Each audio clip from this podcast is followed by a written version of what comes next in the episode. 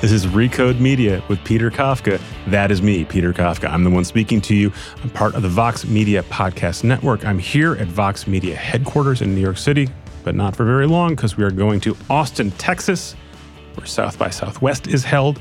And that is where I talk to Mark Cuban I don't really need to tell you who Mark Cuban is. He's on Shark Tank. He owns the Dallas Mavericks. He made a gazillion dollars in the first dot com boom. Uh, Mark and I spoke at Vox Media's The Deep End, which is this cool space they set up. He's a ton of fun to talk to, a ton of fun to listen to. So let's get right to it. Hi, guys. Everyone hear me? Um, I do a lot of these interviews now, either on stage like this or at our own conferences or podcasts. And the thing I've learned over years is the best guest you can ever have is a billionaire who owns his or her own company because they can say whatever they want. So that's what we set up for you today. Please welcome Mark Cuban. What's up, Peter? How are you, sir? Good. Thanks for joining us. My pleasure. Thanks for having me. You're amazingly accessible still in 2019. Why not? You answer your own email. It's great. You know, I'm talented like that. Thank you for doing that. Um, I'm not going to ask you if you are running for president. Good. Because that's a boring. I'm going to get a boring, Boring. answer. If you did run for president, like Right. everyone else at South by Southwest, what would you what would you campaign on? Um, Put me on the spot. I think let's just talk about what I think is important, right? I'm, and I'm, I'm not a candidate, so I don't give a shit if you like it or don't like it. Um, first is common sense, right? There's just no common sense anymore. Second is trying to bring people together. The, you know, Donald Trump, our president, has got the deplorables who goes after every time, and everybody else is an ignorable. And then you go to the left and the Democrats, and they're so intent about trying to get voters in primaries that nobody's talking to anybody. And so I think the first step has to be recognizing, you know, we're in Texas. Why did people, why did so many people vote for Donald Trump? It's not because they're all idiots. I mean, if you think about it, I mean, politicians have the worst rating of any profession. Governors, congressmen, or you know, senators, House representatives, whatever. And yet, that's who we vote for all the time. And so I think we've got to already start talking about look, why did people vote for Donald Trump? And how are you going to get them to come to the center and vote for whoever that candidate That is? That sounds like a Howard Schultz campaign. No, Howard doesn't. I like Howard. I get along with him, but he doesn't have the personality, and he's talking about being a centrist, right? It's not about being a centrist. It's about just using common sense, right? I, I'll tell you, you know, I supported Donald Trump for about 30 days, and then I got to know him better, and and and I've known him for a long time, but I got to know him better. We talked actually a fair amount, and I told a couple of my friends in Dallas, you know, here's what I think, and da da da. I'm like, and they're like, I don't care. I'm still going to vote for him. I'm like, why? What tipped it for you after getting to know him? he didn't want to learn anything. But I, I asked my friend, why are you going to vote for him? And he goes, Look, Mark, I've been voting for politicians my entire adult life. You know what they've done for me? Nothing. You know the definition of insanity? Doing the same thing over and over, expecting different results. And if you're going to be a candidate now, rather than just trying to reach out and just get, you know, the far left or the far right, I think you've got to start recognizing you've got to respect people who voted for Trump because they, they had the right idea, they just had the wrong candidate. Centrist, charismatic, someone who's been on TV a lot. What's your point? I don't have no point. Um, this this has uh, this has bugged me for two and a half years. Right after the election, Uh-huh. we're all shell shocked. But I remember very clearly it was a photo of you talking to Steve Bannon Mm-hmm. at a restaurant in Midtown New York. Blew my mind. What were Why? Steve and Mark talking about? I like to talk to people who I think are a little bit crazy and are different than me. Seriously, you know, I just saw the Theranos documentary. I spent a lot of time with Elizabeth Holmes. It was like, it was crazy, right? But I, and I would, I would have a conversation when A Rod was going through his problem with steroids and he had been suspended. Spent a lot of time with A Rod trying to, you know, help him and get a sense for why he did what he did and what was going on in his head. Bannon was the same way. I'm like, who else is going to give me a better indication of what's going on in the Trump administration than Steve Bannon? And did you feel like you figured that out at least? Figured it out? No, but I found out that Steve um, Bannon is further left than Bernie Sanders. I mean, it was crazy. But Which is what he was telling the public. Like, Yeah. I want, a, I want a new deal. Basically, I want to, I want to get the shipyards going. My Um.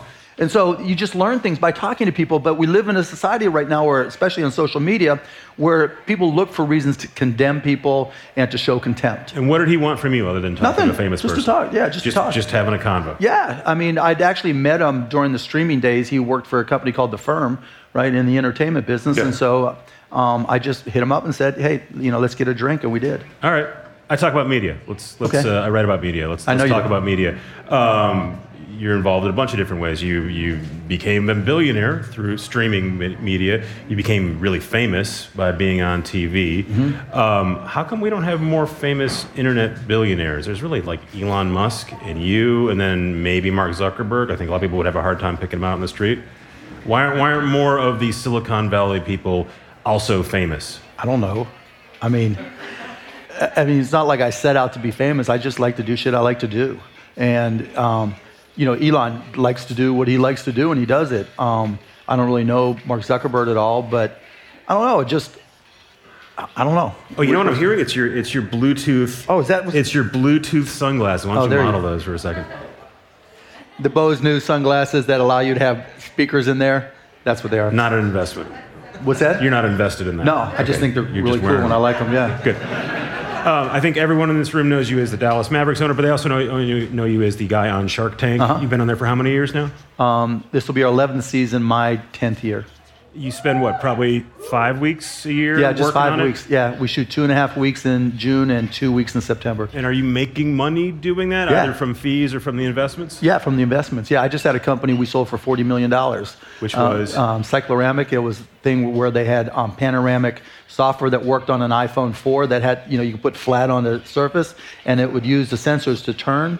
And when they changed the uh, format of the iPhone, we pivoted to computer vision and then we just sold it to Carvana um, for forty million dollars. So five weeks a year is not a difficult labor, No, right? that, that shooting is easy. We get there, we start shooting at 8.30, 9 o'clock in the morning, go till 7, um, do it for our two and a half weeks or two weeks, and then that's it. It's managing and dealing with all the companies afterwards that takes the time. And what what is the advantage of being a broadcast TV network TV star that you get that you don't get from being just an ordinary billionaire? What's the upside? I get to do this, Yeah. tables, you know, I get in anywhere I want to get in. Um, you know, kids come up to me and I get to talk to, you know, 10 year olds, 20 year olds, 50 year olds. I mean, they still on? They're still going. Yeah. Yeah. They're loud. Um, no, it's just access. Right? I get I get to meet so many people. I get to talk to Steve Bannon, Donald Trump, I, you know, you know, um, Howard Schultz. It's just, it- you know, I like to talk to people who are different than me that I that I disagree with. Uh, that maybe I pick up one granular notion of something that helps me. I like to talk to tech people. It's just, it's fun. What? So you've been doing this for about a decade. How has the TV business changed over that time? Not at all. Um, no, it's it's imploded. It- you know, effectively, it's different. And you know, back in the early days of streaming, we used to always say bits are bits, and television was one way to deliver. It was kind of a contained environment. And now those days are over. And when 5G comes along, and people cut the broadband cord, and you don't, you know, you're not buying your your broadband from the traditional cable company, it's going to change even more. But for, in terms of you making a TV show, it's probably the same thing, right? Yeah, in terms of the making and everything, yeah, same it's all the same, economics. yeah. That part sort And- of remains the same. Right. The hard part Everything is trying around to, it's changing. The, the hard part is because just general audience sizes have declined, trying to get ABC and Sony, who owns the show, to move to multiple platforms and to either simulcast or to, to do, do it in different ways. And that's been the most difficult. What, what do you want them to do that they're not doing right now? simulcast? I mean, just Meaning, where you want Shark Tank, how you want Shark Tank, when you want Shark Tank, you know, and it, it- even if it's just, you know, you know, we're on Sunday nights at 10 o'clock or 9 o'clock, depending on when you live, um, just being able to stream then so you can watch on your phone while you're sitting at home, whatever. so you used to say the, the future of TV is not the internet, the future of TV is TV. And this is, I think the last time I talked to you was probably four or five years ago on a stage like this. And basically we're saying, look, YouTube and whatever else out there, that's not really TV and it's still Right. different from regular TV. It seems like Well, now that was you're about saying scale, it's right? The, the difference is scale. You're not. You're going to have a really hard time streaming 20 different TV shows that are each getting two million or more viewers, simultaneous viewers over YouTube or you know, look at even Twitch, right? Twitch numbers, you might get 300, 400,000 simultaneous viewers for five or different five different So you're feeds. talking That's nothing. the physical capacity Yeah, of the the- internet to right. reach millions of people at a time. you just can't. When you try to do big events, so when they put, you know, when Amazon um, does um, football, they get like 750,000 simultaneous. less than that, yeah. Yeah, and so it, there's, the internet really hasn't been stressed. Now, I think television um, distributors, the MVPDs, the AT&Ts, charters, et cetera, are screwed up because they really, you know, you've got a medium that has value because it's it has the best quality picture, you know, the best delivery, there's no buffering, et cetera. But they don't market that at all and they don't take advantage of it. But you're, but you're, so you're stressing about live TV and the capacity to stream Right. things that lots of people want to watch at the same time. Yeah, because that's the limitation. But there's only a little bit of that on TV, right? It's sports, No, but it's still, news. but in aggregate, right? When you go down the entire programming grid, Yeah. in aggregate, there's, you know, if Shark Tank is pulling a four rating, there's, you know, 80 million homes watching TV at that time. That's a lot. You're not going to just be able to stream that. right, but isn't the future going to be people like my kids watching YouTube Fortnite videos? Oh no, in terms of what they choose, yeah. and then totally. it's, and, and it doesn't matter whether it's live or Right. not. Television will scale older, right, and continue to skew older.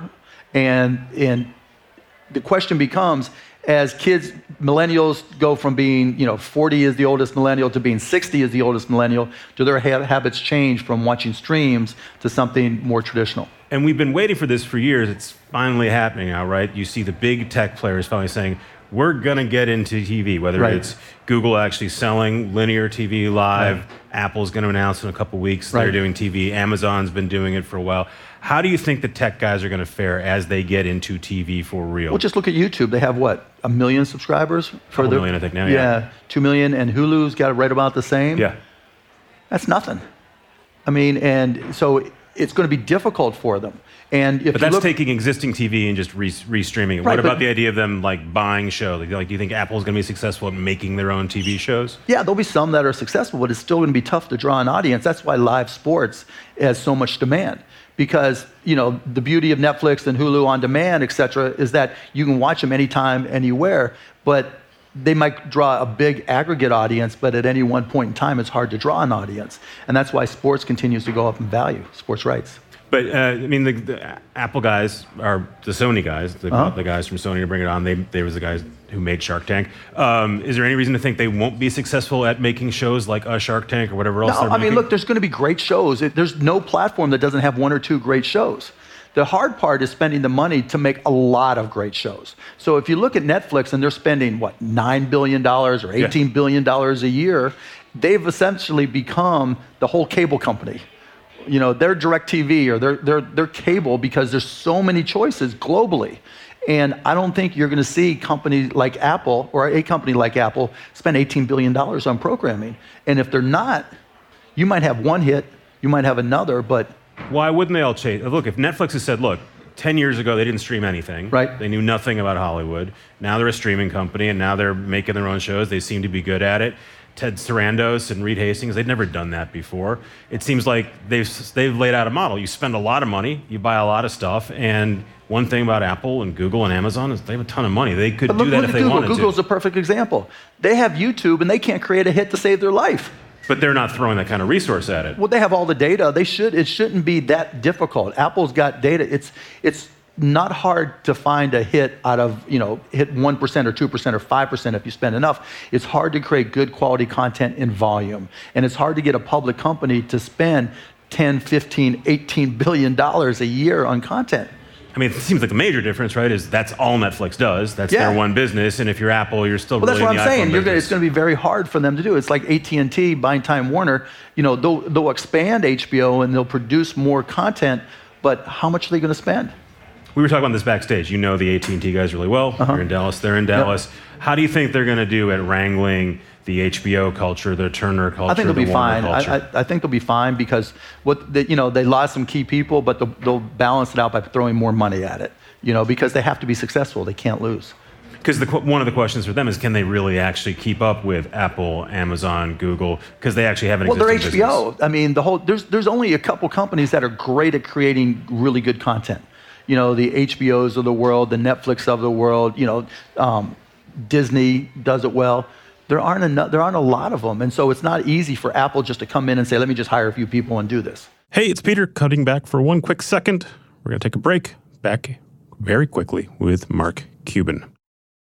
So by buying HBO, even if they don't have Richard Plepler running it, Right. you think AT&T has bought themselves an incredibly valuable asset that Yeah, gives them a leg up on the tech guys. So yeah, so if, then if you try to vision envision forward, then you've got 5G coming, so they can you know use 5G to just deliver. I, with 5G, I think we're going to cut the broadband cord, just like um, wired phone lines are pretty much dead.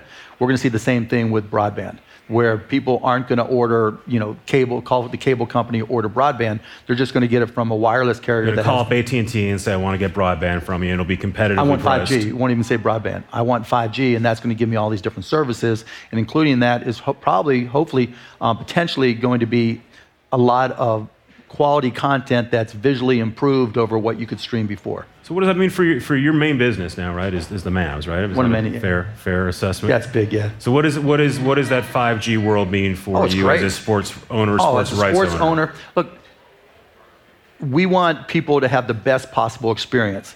And so being able to, to stream at 4K or 8K or even more, being having a gigabit potentially of allocated um, bandwidth to do things we haven't even invented yet, you know, whether it's AR, VR, whatever the case may be, um, being able to do interactive with gambling, it's going to be enormous. And so there's so many things that we can platform. You know, we up until now we've pretty much only used streaming for movies. You know, Gilligan's Island reruns. You know, watching Friends 900 times or The Office. Oscar-winning, Oscar-winning movies via Netflix. No, but, but you're not taking advantage of the technology, is my Yeah. point, right? We haven't said, there hasn't been enough bandwidth to be able to say, wow, what new types of applications? So, here in a, in a tech conference in South by Southwest, one of the things I'd be thinking of is, okay, if I have 100 megabits or 500 megabits, what kind of applications can I create?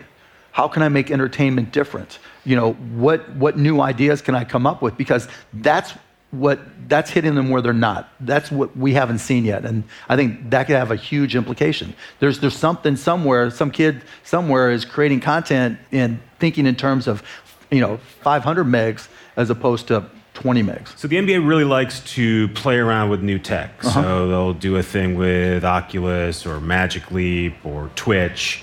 Um, and they're doing some cool stuff where I can buy now a game, an individual game, or I could buy a fourth quarter of a game Right. through Turner. But their still core business is selling really expensive rights packages to right today it's Disney and, and now Right. AT&T. Um, I've talked to people who own teams like you, and they say a couple of them said, "I wish we stopped doing those deals. I wish we just kept these rights for ourselves, went directly to the consumer. We could make a lot more money." What do you think about that idea? Not quite yet, but soon, for the very reasons I just mentioned. When we can come up with something that's innovative, then you grab them back and you go with it, right? Um, I think gam- there shouldn't be just one feed of a game on TNT or one feed of a game of the Mavs um, playing on Fox Sports Southwest. There should be 20 different ones. There should be a Twitch version, right, Yeah. where you get you know something that's geared towards you know people who like the ninja style and you know the the um, the streamers there. There should be, you know, a gambling. There should be an AI version. There should be a VR version if you want to watch in headsets because there's fungible bandwidth, and we're just not using it in the most effective way. But you're talking about tech and the way you display it. I'm asking you, do you think the league and the owners are willing to forego those really big? But go hand in hand, checks? right? If you have something really compelling and different, then people will pay for it. If I just said, you know what, I'm just going to move the same um, stream that we have from Fox Sports Southwest to Fox Sports Go, and now you've got to pay more for it.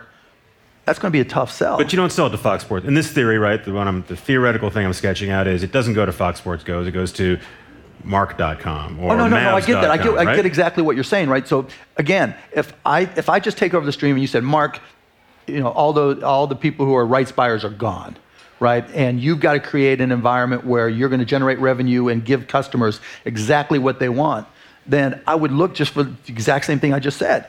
I would gear towards 5G and find try to find new ways to create broadcasts that leverage high bit rate opportunities.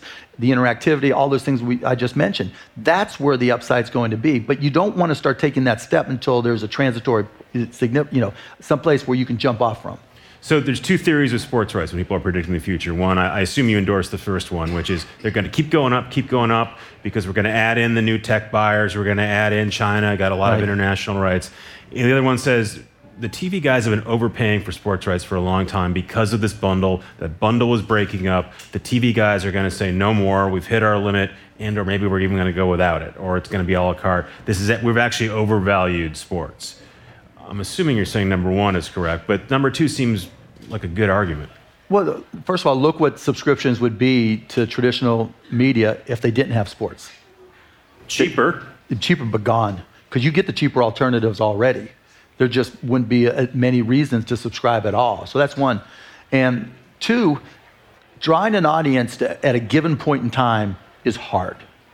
You, uh, you know, billions of hours or minutes of content on YouTube. You know, you pick any video that has hundreds of millions of views, and you don't know if any two people are watching it at the same time and can be social around it. So there's so many other types of opportunities for real-time broadcast when people can be social. I mean, we tweet more, we communicate more, we watch together. There's things, a social gathering. Um, and so I think that, that becomes more valuable in a universe where there's unlimited choices, not less. Different version of that question. Do you think the NBA, the NFL, really the two key, key leagues, right, are at a point where they're going to say, we're going to take some of our most valuable programming that right now is going on linear TV or cable TV, and we are willing to sell it to the highest internet bidder, Amazon, Facebook, as long as they can plausibly show us that they can stream this, and they're going to have to pay us a lot to do it, but we're going to take some of our most valuable stuff off of TV and put it on the internet. See, I can see somebody like Disney doing that because nobody dominates local streaming yet. There's no, you know, if you want, okay, I just got to Austin, what, what can I just stream around Austin? What's going on where I can just be on my phone and check out everything? But if you're Disney and you say, okay, I can build a local Austin feed, Dallas feed, one for every DMA, and sports can be the bedrock of that next to news. So that's still Disney who's still in that market. Well, just because, that. and I say Disney because they own local TV stations, yeah. and so anybody who you saw um, Sinclair Broadcasting, who owns a ton of local TV stations, get in on the Yes Network, and they're going to do more streaming. That's they got why, it on the Yes Network, and so did Amazon. Why know, is Amazon buying a piece of a local sports network? For the same reasons they licensed the NFL. It drives usage. But that's a that's a global international thing. No, but that's the whole point. That's again, that's my point. There's no local drivers, and so if you're, you know, if they know the numbers, you know, if if you're buying more on Amazon, if there's a local connection and you're streaming something, they're going to monetize it. There's just no local connectivity. There's no local programming that people naturally go to.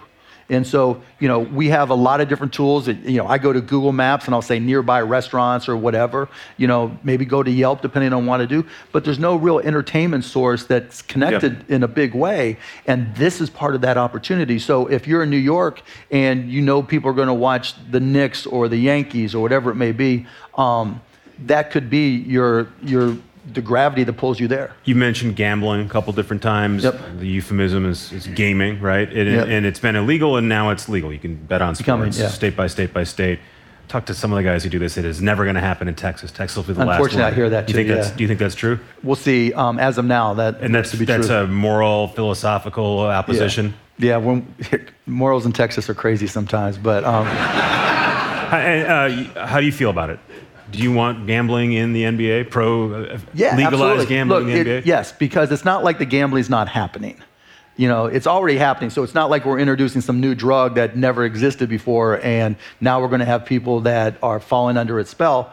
It's already there, and this legalizes it, and you know, you can tax it and all those types of things.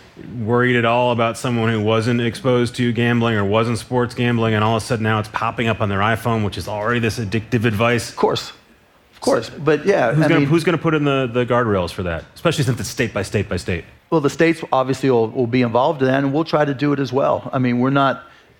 I don't think you're going to see us taking million dollar prop bets. You know, does Luka Doncic make his next half court shot? You know, he probably will, but you know. yeah, he probably will. But yeah, I mean, so without question, anything like that is has risks associated with it, but the, the risks are there anyways. And now, you know, by taxing it, you can put together programs to help. What are you doing to protect the players or help them stay out of the really obvious pitfalls that are going to get involved when there's legalized gambling? Oh, we do all kinds someone's going to call to Luka and say, "Miss yeah, that shot." Miss that shot. Yeah, we do all kinds of training on that. And are you ramping that up? Yeah, absolutely. We actually have had multiple training sessions on gambling, and we also use data you know, you're going to see if the line moves. And so if people try to influence the line, and it, that's really where you get um, your ability to protect yourself. And since we're talking about the way you're running the team and running that organization, you guys uh, had a big sexual harassment issue. Right. Uh, basically, the, the, the, net result was everyone concluded there was a really bad culture there. Yep. How surprised were you by that? And, Shocked. And, and how did you end up being surprised that your organization had a terrible culture? I mean, not to make excuses, but I spent all my time on the basketball side, and if I was in the business office once every two years, that was a lot. And I had people who ran it, and I mean, look, my email is mcuban at gmail, and I get true. Yeah, I get emails, hundreds of emails every day, and, and literally I was shocked because I, all one person had to do was email me. Now I made mistakes as part of that, um, and we did a full investigation, and I learned I learned a lot. And fortunately, um, I was able to connect with Cynt Marshall, who is incredible, and she's our, our new CEO, and, and she's, she's completely revitalized our culture. Why do you think we haven't heard more of those stories about sports in the year plus of Me Too investigations and scandals that we've seen? I mean, there's obviously the stuff with gymnastics, but there's you guys, there's gymnastics. Sports is, in many cases, almost literally a boys' club. You think mm-hmm. this would be rife with this. Is it that it's happening and for some reason hasn't been exposed? I don't know. I mean, you know, I didn't pay attention enough to my house, so I haven't obviously haven't paid a lot of attention to other people's. Hey, it's Peter again. We're going to take another quick break, and we'll be right back with Mark Cuban. Every year I talk to you, I say you've you famously said YouTube's not a good business; it's never going to amount to anything. You always double down on that. Are you still in the anti-YouTube camp, or get, can we get you to turn around? It's not. I'm not anti-YouTube anymore. Obviously, they're they're doing, they're crushing it. But you know, if YouTube had done it right, there'd be no Hulu there'd be no Netflix. You know, there wouldn't be all these other streaming services. There wouldn't be Amazon Prime. Because they didn't want to be a content company. But they do want to be a content company because they use algorithms to promote different things, and they, they have, you know, all kinds of, of programming that they support. But they're fundamentally uncomfortable with that, and they always spend, and then they say, actually, we're done spending, and okay, we'll try spending again. We don't really want to do it. Well, yeah, and that's exactly the point. Yeah, now look, you know, YouTube's a, a very profitable business now because bandwidth costs are negligible. And that was always the biggest hurdle for him. I have more questions for you, but I want to open up to the audience. I think there's a mic. Is there a mic stand or just a mic floating around? All right, there's a mic floating around, so please just wait till you get the mic to ask the question because we're recording it. Who wants to ask Mark Cuban a question? Over here. Hey, Mark. Hey. Um, love Shark Tank, Thank by you. the way. So I was curious, with all the investing that you do, what are three areas that you're really excited about investing in besides gambling um, currently? So if I were going to start a business today, I'd build it around Alexa um, and Google Home. If I was 15 or 20 or 25, and you know, back in the day when I was working as a bartender and, and started a company, I would learn because Alexa skills and scripting Alexa skills is really, really easy. But everybody thinks it's really, really hard. And so that disconnect is a great opportunity. And so I tell my kids, other kids, learn how to script and just go get your neighbors and set up all these Alexa tools and you'll make 25, 30, 40 dollars an hour. Isn't the challenge there that, that Amazon and Google control that portal and so figuring out how to get discovered? No, they're dying for help. It's like the early days. Yeah, they're dying for anybody who helps them. So that's one. And number two and three are AI. As big as PCs were an impact, as big as the internet was, AI is just going to dwarf it. And if you don't understand it, you're going to fall behind, particularly if you run a business. I mean, you know, I get it on Amazon and Microsoft and Google, and I run their tutorials. You know, if you go in my bathroom, there's a book, Machine Learning for Idiots. You know, so whenever I get a break, I'm reading it. Um, but seriously, you have to know it. It's like, you know, now people, the internet, it's just there, right? Mobile, you know, desktop, whatever it is there was a time when people didn't take it for granted. And it's like you have to learn what the internet is. There'll be a time when people take AI and its impact for granted. But if you don't know how to use it and you don't understand it and you can't at least have a basic understanding of the different approaches and how the algorithms work, you can be blindsided in ways you couldn't even possibly imagine because you know algorithms are a function literally of the people who write them and whoever they are whatever they are that's what you're going to get. And if you don't know any better, it's like if you just had somebody who wrote software and didn't know anything about your business. there, there's going to be all kinds of risks involved. So you have to understand. The it. last time we had this conversation, you said I'm, I'm long Netflix. That was probably four years Yeah, ago. still you am. made a lot of money there. Yeah. Still am long. Still on all Netflix. that same. Okay. Question back here. Mark, uh, I, I listened to your interview on the Real Vision, Uh-huh. and I heard you talk about uh, the danger of like machine learning and AI. And I know a lot of those technologies uh, can potentially solve problems that we cannot solve before, but they can also create more problems that we have never seen before. Can you talk more about that? And Yeah, I mean, that happens with every technology. Just look at the internet. What a great way for everybody to communicate. The world is going to be a better place because of the internet. Facebook, oh my goodness, right? We're going to get social. Our friends will be able to connect. There's always a downside. The, the challenge with AI, and put aside, you know, terminators and generalization where, you know, everything thinks, right? Or AI thinks. But just now, anything that becomes black box that people don't understand, it's going to be difficult for people to, to know whether it's doing its job or not. You know, it's just like, trust me, I got this type thing. And so that's the big problem from a, a small to medium sized business. The second problem is big businesses have more data. And so that gives them an inherent advantage over smaller to medium sized businesses, particularly since those smaller companies don't know how to use it. And next is just us versus China. China has you know no privacy issues. They have data, data, data, data, data. And so if you connect data with ever improving processors, with ever increasing speeds of 5G and other communication mechanisms, then you know there's unlimited things that can go wrong. Do you think and so that- we'll just have to be um, more vigilant. Do you think the U.S. is, is right to try to sort of basically ban Huawei and, and, Yeah. and you- Yeah. as And a I- national security issue, Yeah. not as a competition issue? Right, as a national security issue. And I would say for our infrastructure bill, if you look back in the history of infra- infrastructure bills, if and when it happens, it was to build highways between cities that improve commerce, right? Now we need to create more. AI is going to take some jobs, or and depending on where you are in the cycle, maybe a lot, a lot of jobs, but it can also create jobs. And so if you look at all the factories, you know, things that are made in China and Vietnam and East Asia, those are things that can be brought back to the United States via robotics. But United States does really well with robotic software, but we don't make robots. That's Japan and Germany. And so I would be investing in robotics here as an infrastructure play, you know, supported by the government, and using that to bring back a lot of the manufacturing that moved overseas. Now, you're not going to be, it's not going to be manufacturing where someone's sewing, right? As robots get more manual dexterity, th- that'll be replaced. But someone's got to maintain them, manage them, monitor them, and that'll create jobs and bring more commerce back over You know here. who's freaked out about robots and AI is, is Elon Musk. And I forgot I wanted to ask you. Elon's having trouble with the SEC because they don't like his tweeting. Right. You, you had a long running issue with the SEC Yeah. or something more significant. Do you have any advice for Elon Musk Yeah, about how to to work him. with the SEC? You do. Oh, yeah. Not, Does he I listen did- to you? He did. Yeah, he took my advice. When was this? When he settled. Um,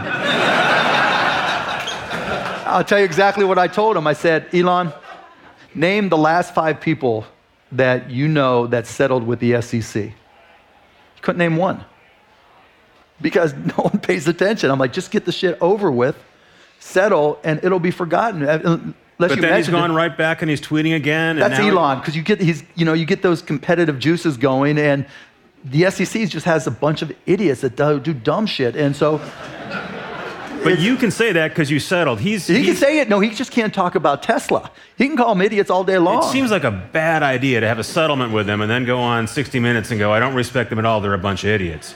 I said it all the time. I mean, But you settled. no, I mean no. So did he. Yeah, yeah, yeah. Right. The only thing he can't do is talk about Tesla, and that was his mistake, and that's why they went back after him. Did you reach out to him or did he ask you for that advice? um, we have a mutual friend that um, put us together.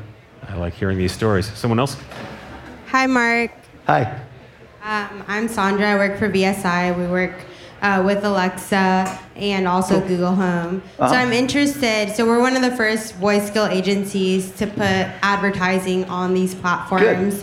So how do you think that we can take some of that control away from Amazon, and how do you think we can educate the public to not be afraid of AI?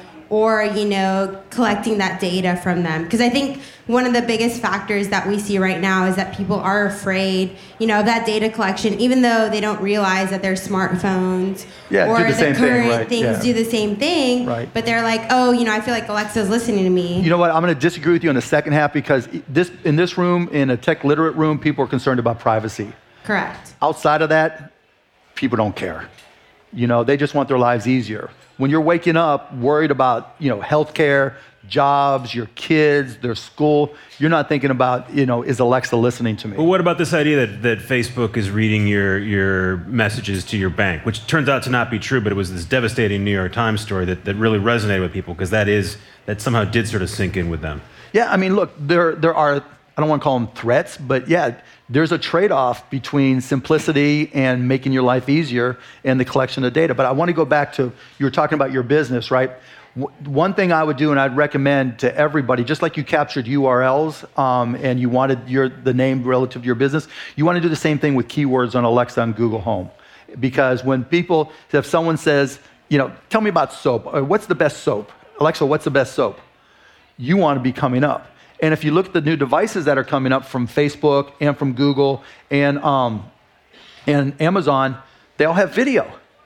And, you know, I live off of Alexa. I love it, right? It's, But I've if you ask Amazon, I want to know about the best soap, the first thing they're going to give you is either an Amazon branded soap or whatever they want not you to buy. Not necessarily, no, not necessarily, because it's just like the early days of URLs. They're, they haven't captured But every- on the, if you just on the web, that's what's happening. that, but it's different. That's the whole point. But right? don't you They're- think that's going to happen with Alexa? It- no, voice SEO is completely different and, and is totally different. Now, and taking that further out, um, again, this is, these are things we're looking at. They're using video now. You know, you can watch things on an Amazon show, or you can see commercials. And I'm talking to Amazon saying, okay, how, you know, how do I get, how do I do Alexa video SEO? Because I'm Watching I Scott want, Galloway fume back here, I think, I think he may have a different perspective. We created the very first video flash briefing so that people are able to advertise. You know, yep. Yeah, no, absolutely. I, right. I, but it's an opportunity. The point is, it's an opportunity, right? Because there aren't many companies. Yeah, that's exactly right, and that's where the biggest opportunities are. When people don't know, you don't, you don't want to be the ten thousandth and first person doing something, right? You want to go where people don't know to look. Just seems like that's going to be a closed loop, but I'm not, I'm not going to argue No, with you about no, it. You I know mean- more than I do. Let's, let's, let's let someone Okay. else ask a question or pitch a company. Yeah. Hey, Mark. Uh, early investor in broadcast.com. Thank you. You're welcome. So, fun, interesting kind of question. You've got the resources. You're a good fit guy. What are you doing to prolong your life? Not to prolong. Oh, all that. Yeah. Oh, I got young kids' blood. I transfuse every other day. He's got blood boys backstage. I'm serious. No. Uh, you know, I try to work out. I try to watch what I eat. Um, I do get my blood tested every three to six months, so I have baselines, and that's helped me learn a lot about my body. Um, you know, and I, I just try to be smart. Am I, No, you that's your phone. That's my. Sorry about that. You think I know how to turn this off? No, that's know. all right. Eat well, get new blood. Anything else? Yeah. Um, no, just, you know, I tried. It's interesting. As you get older, your body is more receptive and to, to vitamins and food and all these different things, allergies I never had until I hit 35 and 40. And so it, it's, it's really interesting to try to figure some of these things out. But I, I don't think there's any, you know, cure for aging, and I don't know it's, if it's going to happen in my lifetime. But I will say this like, my son is nine, and by the time he's 40, let's say, the idea of going to a drugstore and buying over the counter medicine that says you might be the one unlucky schmuck that dies from this is going to seem barbaric.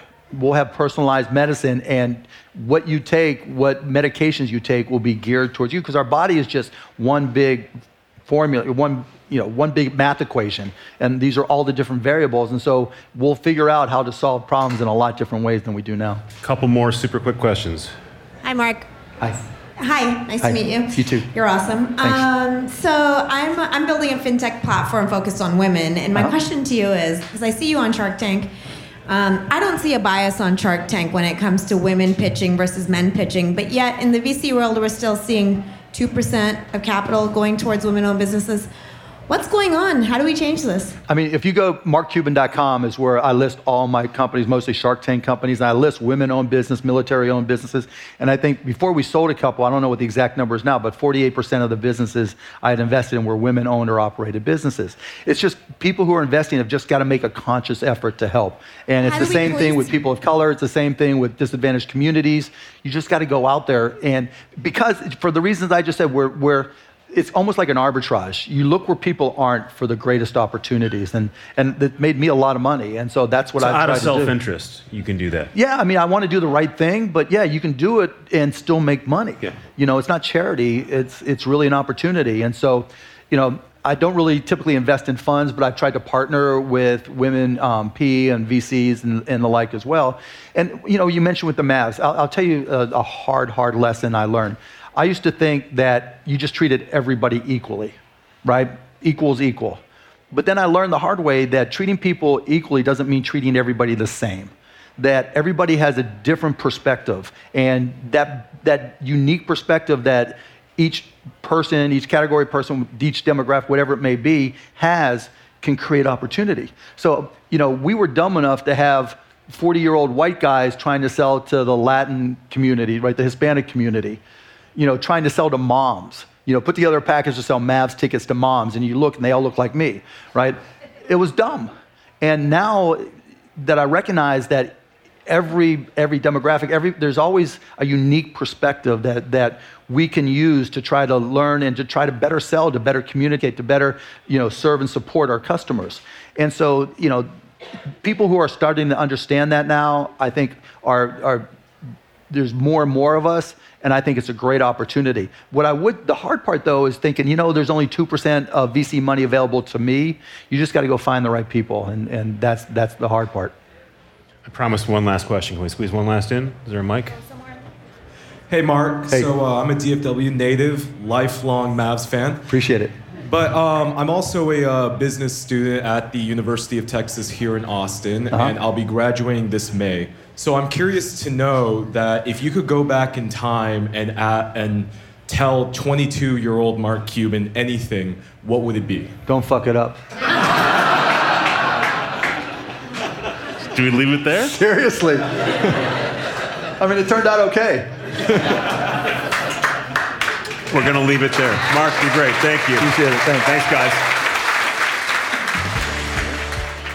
Thanks again to Mark Cuban, one of the great all-time guests. Also, really great uh, to work with him. You just email him and say, "Hey, Mark, would you like to come to this?" And he comes. It's awesome.